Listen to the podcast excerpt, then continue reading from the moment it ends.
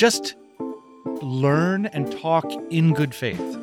Imposter syndrome is you feeling like an imposter making a posture. Don't posture, just share the narrative. I think it's utterly fascinating. I like this idea of don't meet your heroes, get paid by them. That's Sarah Weaver's strategy.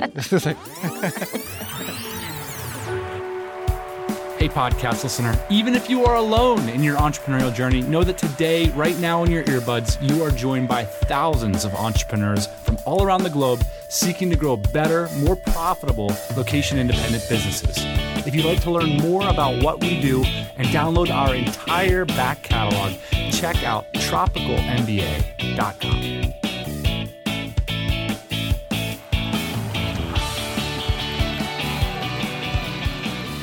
All right, we're doing it. Hey, thanks for all the emails last week. We got incredible feedback from last week's episode on certifications, plus some other business models that might be the GOAT. I saw a couple Scottie Pippens in there. They weren't all Jordans, but we're going to do episodes on them. So we appreciate that feedback. We got a good one for you today.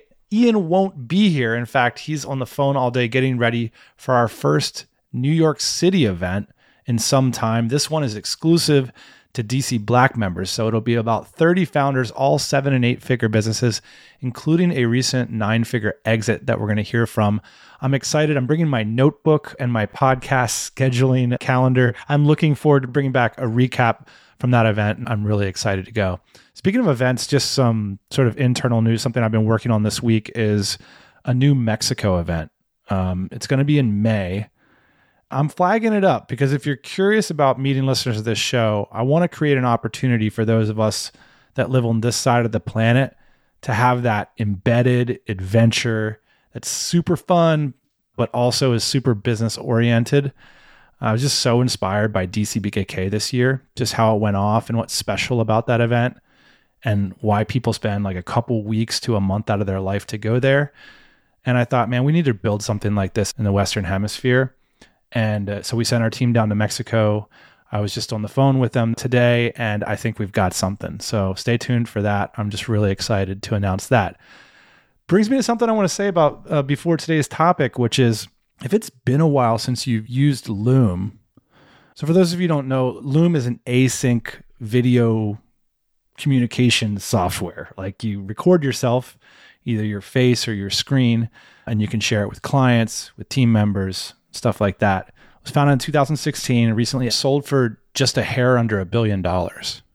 It's an incredible piece of software, and they've been really changing the software dramatically in the past few years. There's now transcriptions and chapters. And for me, I've just really started seeing its potential as a unique way to run the operation of an async company. So, zooming back to the Mexico event team, I recently watched a 45 minute meeting of the team discussing like the detailed financial elements of that event.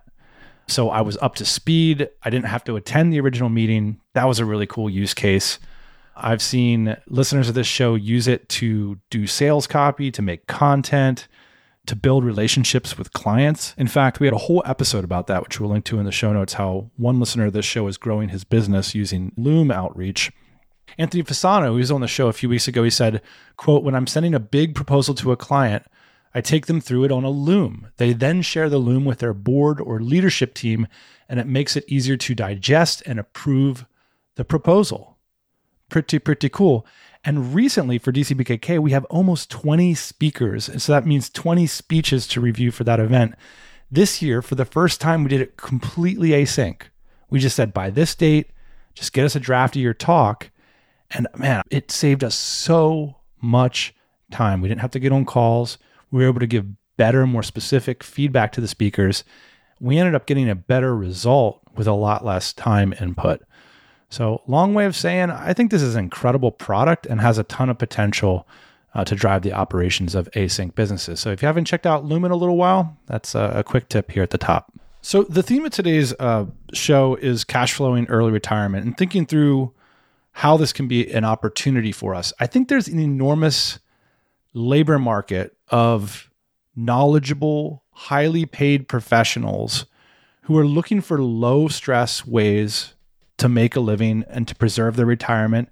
to not have to dig into their savings, but to continue to generate cash flow. I mean, I think that's why real estate is typically the opportunity that people talk about when they talk about cash flow and retirement.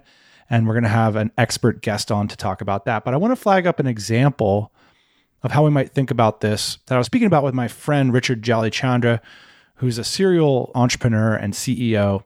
And we were just sort of nerding out on certifications and coaching. And we got to talking about a bunch of different brands. One in particular is called CEO Coaching International. And so last week we talked about how companies like Scaling Up and EOS and Traction create certifications.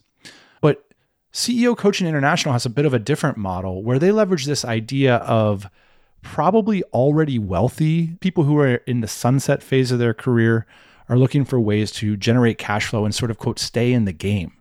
So CEO Coaching International, I think it's about a $5 million company that would put them having a ballpark of around 500 clients. So what ends up happening is if you're a CEO of a company, you go to CEO Coaching International, you pay between eight and ten thousand dollars a month, and the coaches, who are these folks who are sunsetting their careers, they would get about forty percent of that. So with about ten clients, you could make that four hundred to five hundred thousand dollars a year, and what a great deal in your retirement. Uh, this concept of uh, a super consultant. It's basically like you make over 300,000 bucks a year, you work less than 40 hours a week and you have no team except for maybe an EA. Well, why are they willing to do this? Why not get the certification and go out and do it yourself? Well, number 1, they're already wealthy. I think a lot of folks who've had a long and successful career, they just want to stay in the game. They want to give back. And so I think CEO Coaching International is a business model that recognizes incredible potential in people who've worked a full career and have been really, really successful, but still want to stay in the game. So, just one more example uh, of a coaching company there. We'll link it up in the show notes. Speaking of cash flowing your early retirement, I've long wanted to have today's guest, Sarah Weaver, on the show. Quick side note if you're curious about going to Antarctica, Sarah is hosting a DCX adventure to Antarctica in February. There's two spots left. And I've heard amazing things about the provider she selected, and she's doing it at half price. This is like a $10,000 trip, and typically it would cost uh, $20,000, but this is a bulk buy. So if you're listening to this right now and you want to hang out with some amazing entrepreneurs on a luxury boat to Antarctica, reach out to Sarah. We'll have her contact information in the show notes you can click through on your phone. But the reason we had her on the phone today, besides being an amazing DCer, she currently cash flows between ten and fourteen thousand dollars per month on her real estate portfolio, and she's done this whole thing in such a short amount of time. So we're getting the story right on the heels of her having done it. She currently owns 19 rental units across four states in the United States. And today she'll talk about how she bought those properties. She'll talk about the six metrics she looks for before investing in a specific city. We'll also ask her precisely how much money do you need to start uh, to execute a strategy like this. And really, we're going to talk about why she believes and how she's executed a cash flow investing strategy in real estate as a way to not only build wealth, but to generate cash flow for retirement. So, without further ado, Sarah Weaver, everybody.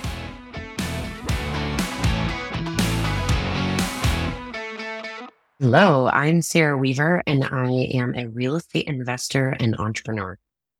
And the cool thing is, is you've built sort of a brand around your real estate investments. So I want to get to that. I'm curious though, do you get anything out of doing this? What would be the ultimate business outcome? I know you're coming on the show because you're doing me a solid and everything like that, but if there was a business outcome, what would that look like? So, what I love about what I do is that all of my businesses, it's like the ultimate funnel. So if you're listening to this and you're curious about buying real estate, then hire me to coach you how to buy out of state real estate. So what I love about Tropical MBA is that you're attracting a lot of people like you and I, Dan, who want to travel the world and ideally have passive income.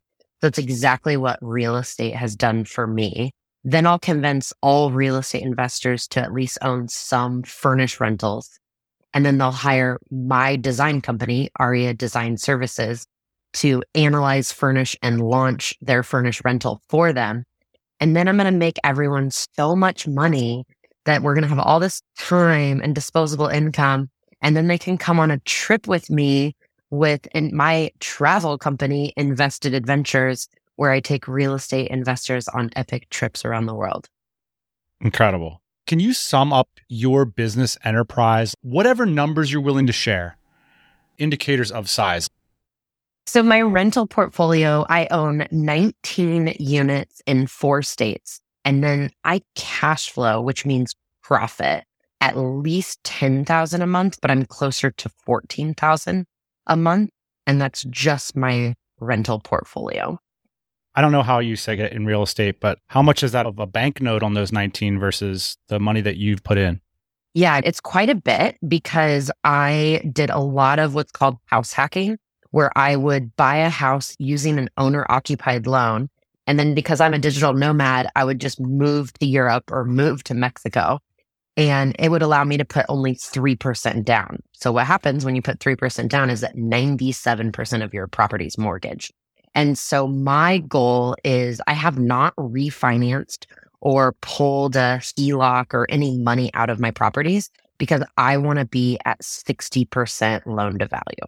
And so I'm probably at 70% right now. And so I'm just waiting for the equity to go up. And obviously, I'm paying the principals down on these loans. One thing I know so little about real estate, but it seems like a maxim that comes up on the show a lot, which is basically hey, real estate isn't a good way to make money, it's a good way to protect money. And the number that often comes up on the show is like, yeah, if you got like a million dollars, buy some properties, put them in the properties, and then just get back to business. Now, of course, it's coming from people whose primary business is stuff like online stuff. What's your opinion about that? Yeah. So there's really two different ways. Well, there's multiple different ways, but let's focus on two different ways to invest in real estate. What you just mentioned is what I consider appreciation investing. So let's take Austin, Texas, where you're at. You're not going to be able to buy a duplex in Austin that's going to cash flow. And I just shared with you guys my cash flow numbers. I'm cash flowing about $10,000 across my portfolio. You can't do that in a place like Austin because the price is too high and now interest rates are about a seven. Why can't you do that? Because your monthly payment is too high and you're not able to rent it for any higher. Like at some point, you can't charge tenants, you know, $12,000 a month in Austin. People aren't going to pay that. They might pay that in New York City, but they're not going to pay that in Austin for a three bedroom or two bedroom apartment. And so eventually your monthly payment is too high to get the rent that you're looking for. However, I see investors investing in Austin because they're betting on appreciation. And I like what the words that you use. They're like using it to protect their assets and ideally build equity through appreciation, meaning the value is going to go up. But that's not yeah. how I invest. There's another type of investing called cash flow investing. And so I'm investing in markets like Omaha, Nebraska, Des Moines, Iowa, Kansas City, Missouri, where the prices aren't as high, but the rent is still high or equal to what you're going to have your monthly payment be. And then I furnish these units to push the rental income even higher. And that's how I create cash flow. And so is it making as much as people's online businesses? Absolutely not. Or at least most of the time it's not. But it is cash flowing, like I said, about ten to fourteen thousand dollars a month. And then the tax benefits of real estate is where it really becomes a great way to not only build wealth, but create wealth. I want to get to taxes, but two things pop to mind. What is it about places like Des Moines? What are the characters of these places that you're seeking out, and how does one recognize them? And how much money do you need to get started, in your opinion, with a cash flow approach? So I'm looking at six metrics. I'll just list through them really quickly. And if anyone is interested in more information, I have so much educational pieces on this. But I'm looking at population growth. So listen, you traveling snobs. People do actually want to move to places like Des Moines and Omaha. So you're looking for population growth trends. I want to know that more people are going there because that's like basic econ 101 supply and demand. You want there to be more demand for housing. So therefore you need more people. Then I want to see job growth. I need my tenants to be employed. And that's one of the key factors that's pushing population growth. If there's more jobs there, there's going to be more population. wage and income growth. I want my tenants making more money over time so that I can increase rent because without fail, your property taxes are going to go up, even if everything else stays the same with your monthly payment. So those three things are the most important for me. I want to know that people are going to want to live there, they're employed, and they're making more money. Where are you sucking this data in from?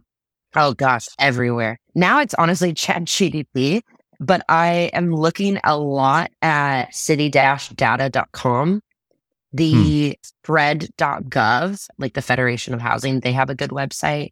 There's about seven different websites that I use. And now I have a virtual assistant who does this like research for me.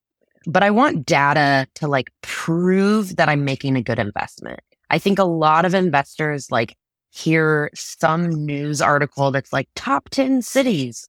And you guys, I used to be a journalist. Like we journalists love manipulating data. So I would not trust some top 10 list when you're investing like a hundred thousand dollars. So population growth, job growth, wage growth, home value increase. Like at the end of the day, you guys were investing. So we want the home values to increase. I'm looking for four to 6% appreciation year over year when I'm looking in these, what I consider second tier cities. And a place like Austin, I mean, you guys had 17% appreciation, but guess what? This year you're at maybe zero. And so it'll calculate as a negative, but I mean, you had so much appreciation in the last two, three years. So I'm looking for the home value to go up. And then I want crime rate to go down. And I think that that's really, really important that you have less crime in an area, not only to keep your tenants safe, but it also keeps your insurance rates down. How much money does one need to start with a strategy like this? If you're going to live in a city that you like and invest where the numbers make sense, you're likely going to need to put 20% down. And the average price of the properties that I'm looking at are about 300,000. And so that's what 60,000 is your down payment. Let's assume another 10,000 in closing costs and then 5 to 10% for renovations. And so you're looking at about 75 to $80,000. And if someone started with that, this is a very hard question, requires speculation. Be irresponsible with me for a minute.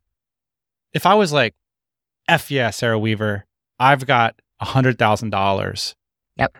And I did this after my job or my primary entrepreneurship thing at nights and weekends. What sort of time frame am I looking for to get to that magical number of $10,000 in passive income a month? Is it a 5-year thing? Well, I did it in less than 5. However, I had interest rates at my side because my interest rates on the properties that I bought are in the threes and fours, meaning 3% and 4% interest. Today, you're looking at 7% interest. That really kills your cash flow. And so you're going to have to do two things. You're going to have to look longer for deals. So the average investor that I'm working with right now is spending about five to 10 hours a week just looking for deals. And so that became a lot more time extensive. I was probably spending maybe two to four hours a week when I was doing this. And so that time has more than doubled. And then as far as purchasing the properties, it's really going to depend on how fast you can acquire these properties, depending on the types of financing and loans you can get. And so I think it's realistic that you could do this in seven years. Sarah, the real estate game, especially the cash flow side of things, reminds me a little bit of poker in terms of the community, which is that there's so many people interested in it and that have access to the information. It's almost like a you could compare it a little bit to chess. The thing about chess is you know everything about the game. With real estate and poker, there's things you don't know. You kind of yes. have to place a bet and see where that crime rate's going to go or whatever. But what's similar about them is that they're both these enormous on roads into entrepreneurship because everybody listening to this right now can put these numbers down and start to imagine a future in which they have more money. And that's like pretty magical thing. I'm wondering what was it about real estate like that got you? Yeah, great question. Do you remember the moment? Well, it was really two different moments. So the first moment was I just want to buy a house because in the US, you can do it with 3% down. So my first house was $217,000 which meant that my down payment was $7,000. And so for me, it was like a no brainer that I just wanted to buy a house because I knew that I could have a few different exit strategies. I could buy something that needed to be renovated and I could flip it, even though I didn't really want to be a flipper because that's a job that's not building wealth. But I also knew that I could, you know, renovate it and then maybe refinance it and get money back. Or I could just buy a property, turn it into a rental and just watch the equity go up. And so that particular example, I bought it for 217 and I did spend about $10,000 renovating it. So I pushed the value of the house up to 300,000 like within months. And at the time my job was paying me $50,000 and I just looked at the numbers and I'm like, wait a minute, I just created $70,000 worth of equity in one house in three months. And that's when I think I got the idea that this was a good idea. this is when you were um, a journalist, eh? Yeah, I was working at, um, for a recruiting company. She's actually also a digital nomad, the owner of that company. And so she let me live anywhere. And so it was really funny. She was like living in the south of Spain and she, and this was my boss at the time. And she's like, You're moving to Kansas? and if I was willing to like essentially experience delayed gratification by moving into this house because it allowed me to do 3% down instead of 20% down. Because it was your primary residence. That's like a US mortgage thing. Exactly, because it was my primary residence. And then because I'm a digital nomad, I just traveled a lot that year. And so I barely spent any time in Kansas Yet that was my primary residence. I paid taxes, I moved my car tags, I registered to vote, all of these things that make it so that you live there. But then I spent most of the time abroad.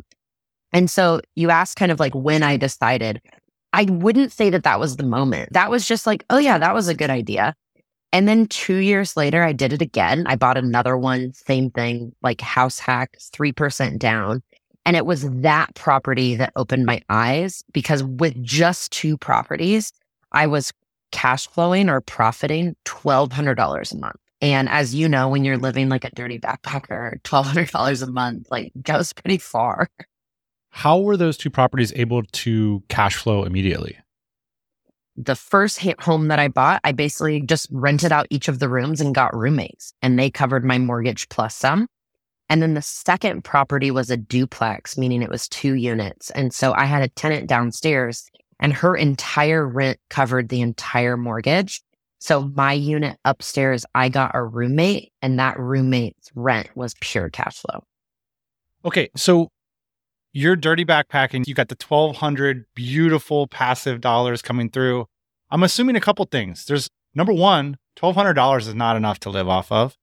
And number two, I've always heard that when you have tenants like this, they cause you problems. Like what happens when they're not satisfied with your service in your $300,000 house, they're bugging you every single day about stuff that costs 100 bucks here, 100 bucks there. Yeah, great question. So the first thing you have to do is you have to screen tenants really well. So I'm really proud of the tenants that I chose, especially for those first two buildings. They were really good tenants. So that helps.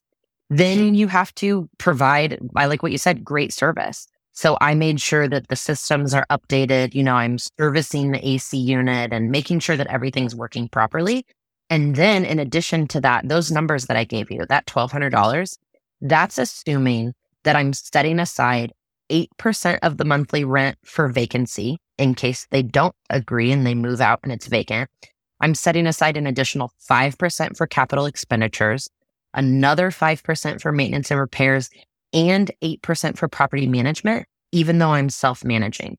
So every month I'm setting aside, what is that, 28%. And then after, that's when I still have that $1,200. So the reality is that I'm making considerably more than that, but I'm a really conservative investor. I always joke that I might travel solo, which for a lot of Americans, that's wild. And I jump out of airplanes and online dating abroad. Ooh, very scary. But when it comes to investing, I'm really conservative because I don't want this to fail. And I also don't want any of those surprises. So when I do get the text message that the dishwasher is leaking, while I'm not stoked about it, it's really not that big of a deal because I have reserves in the bank because I've been setting money aside every month. What year was this, Sarah, that you got that second property going? 2019. 2019. So, how did you go from there to here? Like, what was that overdrive gear? And it's sort of pretty common in the entrepreneurship space that it's like you did something no one else is willing to do, right? You like move to the middle of nowhere, you take advantage of this law, you put all your savings into this thing, you're not spending a lot of money. So it's like slowly, slowly, slowly, suddenly. Yes, exactly. And that's exactly what it felt like in 2021. What happened? So I switched jobs and I started working for someone in the real estate investing area. So that's like one of my biggest piece of advice, regardless of what industry you're interested in, is earn while you learn. So I took a job in the real estate investing space so that I was just constantly inundated with information and learning new ways to do this. But then it was really frustrating, you guys, because I spent all of 2020 surrounded by real estate investors, yet I didn't buy anything that year.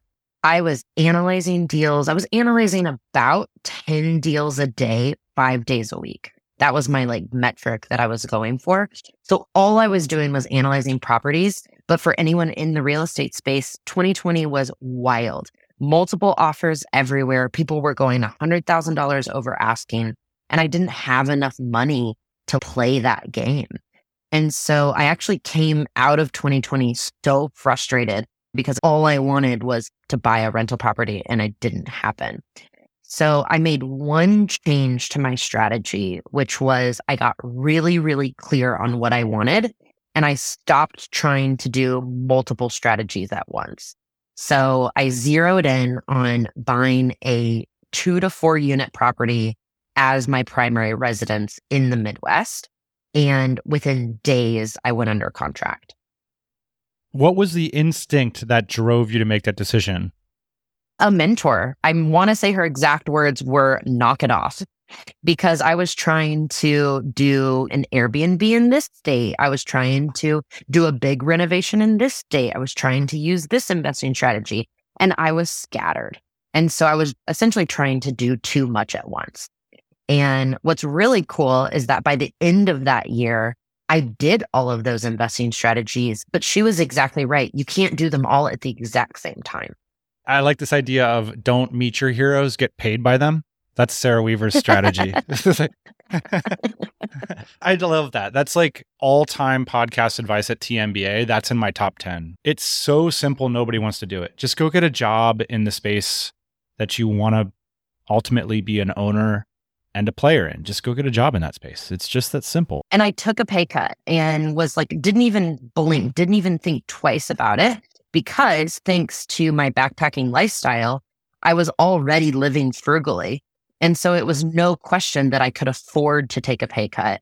And then, I mean, look at what it did. I, I consider it like a slingshot. I feel like I got pulled backward so that I could be propelled forward. I love that. So you're around now all these people that are like wealthier and more successful than you and they're doing Oh, all yeah. the sh- they're doing all the now when you go get the four unit was that against the grain how would others think of that strategy that you took It's almost like the beginner strategy. So I think the beginner strategy as a real estate investor is to buy primary residences because in the US, you can put such little down.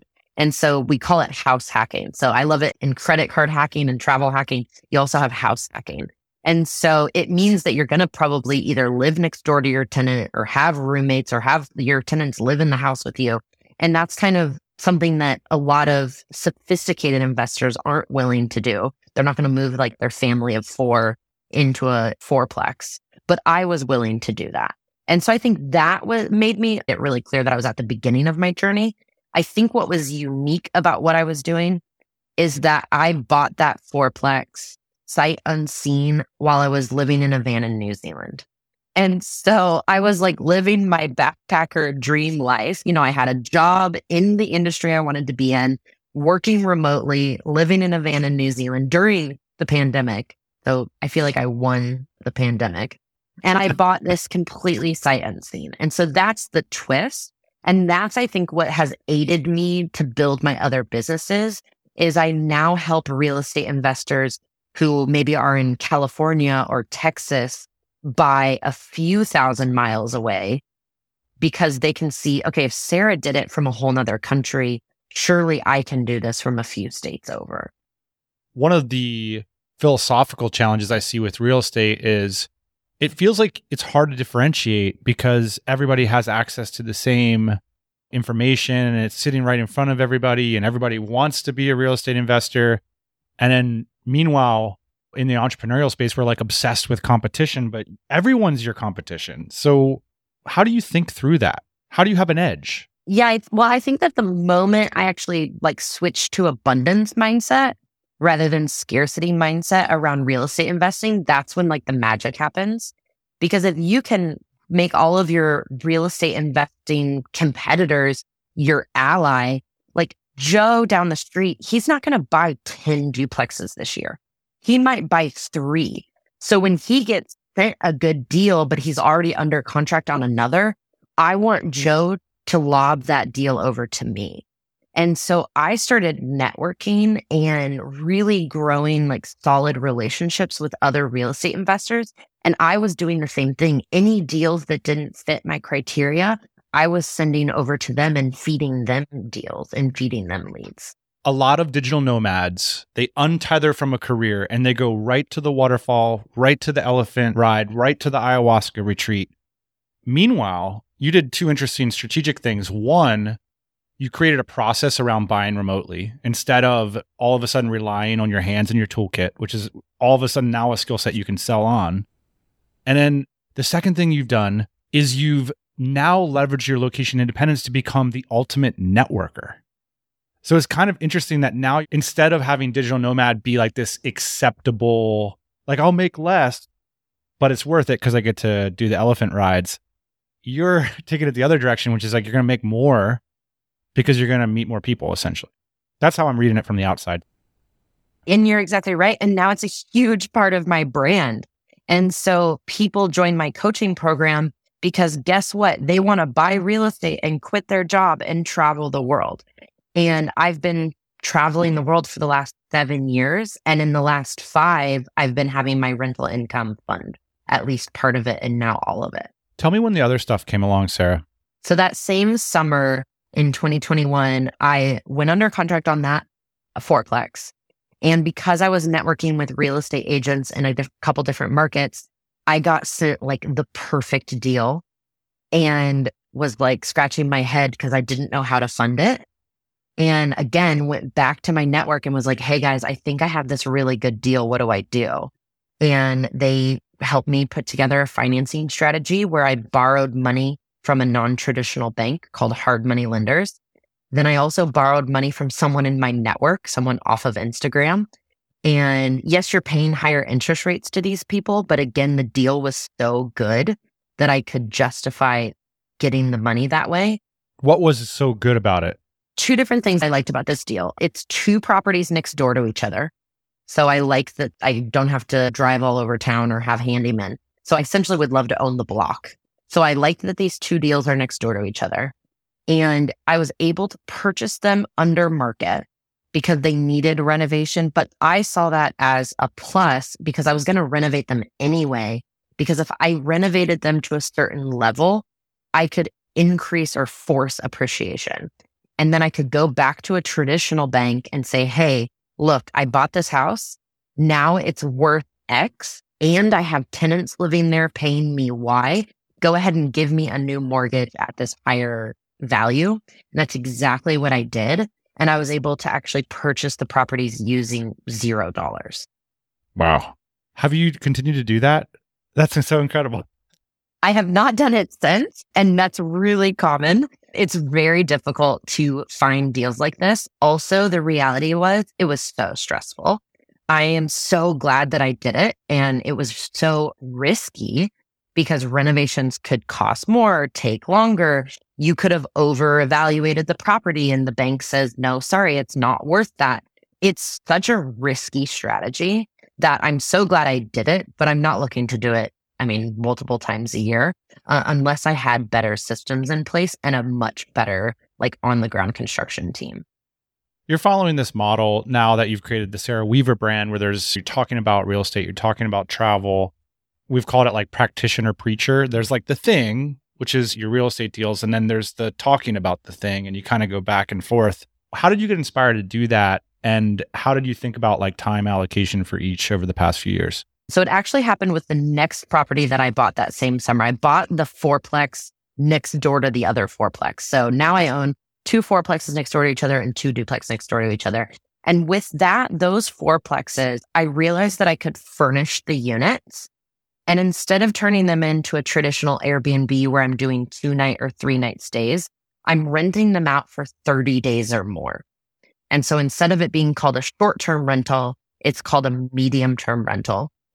I contacted the largest real estate publisher in the industry, pitched them this book idea about this investing strategy. And I now have written the book on this investing strategy, the medium term rental. And so it just became a natural progression that when you write a book on a topic, you're seen as the expert. And so now I travel the country speaking at conferences, speaking at local meetups. And it would be hard to say like where that idea came from, but I think it's always been in my nature to turn around and teach what I'm learning. So even when I worked for the recruiting company, I was traveling the country, teaching people how to recruit and therefore generating business for the recruiting firm. Sarah, a lot of people, when this topic comes up, they struggle with imposter syndrome. And you said yourself, you wrote the book on the topic. You are considered an expert, yet you were in the process of making your first investment of that type. What do you say to people? Like, when's the moment at which you can teach something? I think the the biggest thing that I've learned through all of this is that I've never pretended to be anything that I'm not. So with real estate investing, I share exactly what my numbers are. I talk about how I was making $55,000 when I did this and that I'm like just a girl from Kansas. And I think people are like, well, damn, like two things happen. Either they resonate with me, meaning they're like, oh, like she's like me, or they go the other way and they're like, okay, if this dummy can do it, surely I can do it. And frankly, neither of those things upset me. That's, I always want to say, yeah, that's kind of the point. I talk a lot about being single and doing this because I had a woman stop me in the hallway at a real estate conference and tell me that I'm the only single person on stage doing this without a husband. And for a second, I was like, surely that can't be true. And then I looked at it and I realized I'm like, yeah, I am. I'm the only person at these conferences that's doing this on my own. And so I have to talk about it. So be you. That's the thing. Oh, that's such a cool answer because I always want to say this is like a, an emotion and it, I haven't thought it through, but I'm always like imposter syndrome. You know what I mean? Like just learn and talk in good faith. Imposter syndrome is you feeling like an imposter making a posture. Don't posture, just share the narrative. I think it's utterly fascinating. Someone that financially we can relate to jumping into a new style of investment and telling the story along the way. What's going to happen? We'll find out. And that's part of the best part. And then people also will jump on board telling you what you missed. That's one of the parts of those narratives that's really interesting I get emails all the time from these podcasts where people say that was a malapropism. Damn, you used that word wrong. Like, actually, you just don't know what you're talking about. And it's like, I can't be an expert on everything. But I, I think I, I know a lot of people have this goal line like, once I get to this number, I'll start sharing. It is true that those numbers can be compelling if you get to a certain benchmark or whatever that people find important. But I also think that there's something about the process of learning and discovery and story that is beautiful and it doesn't need to get caught up by imposter syndrome. The reality is that my audience and now my target audience that I'm looking to attract, they're not going to buy 12 properties this year. They're going to buy two, like one to three properties. And so therefore I didn't need to have this huge portfolio of 50 units or more because that might not be the goal. Instead, what I've found is that they're more attracted to the fact that I've increased my cash flow so much because it's actually more, it's more beneficial to me to own less real estate with higher cash flow rather than have to have a hundred units to get to that same cash flow number. What are the epic fails that you've made or those around you that have fallen off have made? How do people screw this up? Man, there's so many ways to mess this up. one of the first things you asked me was like, what do you do if your tenants are calling you all the time? Guess what? They don't do that. Like, Dan, you stay in rental units. Are you calling your landlord all the time? No. Yeah, it doesn't happen. Like, it doesn't happen almost ever. And so, first of all, that's like a myth about real estate investing. So, it's usually not your tenants calling you in the middle of the night for a leaky toilet. That's not what they're calling you about. What screws real estate investors up is that they paid too much for the property. They underestimated the cost of renovation. They underestimated the timeline of the renovation. Renovations are always going to take longer. Your plumber's always going to like stop midway through to go work on another job across town. And guess what? When your renovation is happening, you're making zero dollars because the only way that you make money in real estate is when it's being rented or sold. And so the vacancy is, I think, what kills investors. What do you tell people who are interested in getting into entrepreneurship? They look at all the travel, they look at just anything. What's your like, uh, Sarah, I want to follow in your footsteps. What sort of things do you ask them to think about or focus on? Yeah, I think the the most important thing to realize is that it really is as fun as it looks. I think a lot of entrepreneurs are like, "Oh, it's really long hours and like you have to be willing to do." It's like, yeah, that's true, but it also means that like my Tuesday night is sometimes better than people's like lifelong vacations. And so I'm really proud of the life that I've built. And it's true that there is long hours and sometimes you're lonely. And so there are cons to this life, but it is also so freaking fun.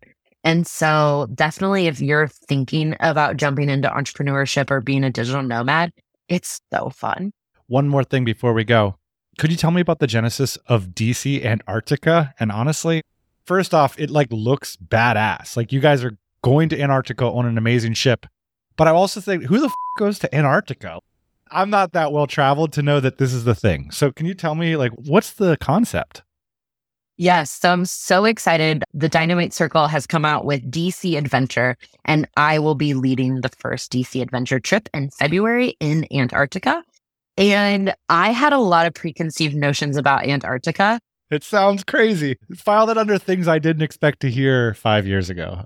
Amazing. I'm so, so proud. So I had so many preconceived notions about Antarctica. One is like you're miserably cold it's only for old people or like the ultra wealthy. But what happened was I went to a travel conference actually put on by another DCer. Alex Jimenez owns Women's Travel Fest. And while I was there, I sat next to girls in their early 30s that had just gotten back from Antarctica. And when they started showing me and my business partner with my design company, we were there together. When they started showing Kendra and I the photos of whales penguins, like the actual icebergs. We were absolutely hooked. And I also think there was a girl who bought a bright pink sparkled ski onesie and was taking like the most amazing Instagram photos and looked hilarious. I was like, yes, I am going to Antarctica. So when I had an opportunity to partner with a tour operator and bring this trip to the DC community, it just seems like a no brainer because you're taking a bucket list experience. For me, it's my seventh continent. I'm sure for other people coming, it will also be their seventh continent. So it's taking a bucket list experience and it's making it a business mastermind. So we will have a lot of downtime as we travel across the Drake Passage. And if we don't have our head between our legs from seasickness, we're going to be sitting at a dinner table talking about entrepreneurship, business, marketing, tax strategies, of course, real estate investing. And so it gives us an opportunity to network with other entrepreneurs while pairing it with a bucket list travel experience. Incredible. Oh, and it's a tax write off. Sarah Weaver from Kansas to Antarctica to Bangkok to Austin and many other places, London and beyond, beyond, beyond. Thanks for joining us. Thanks for joining DC Antarctica. And thanks for joining us on the TMBA podcast. Thanks, Dan.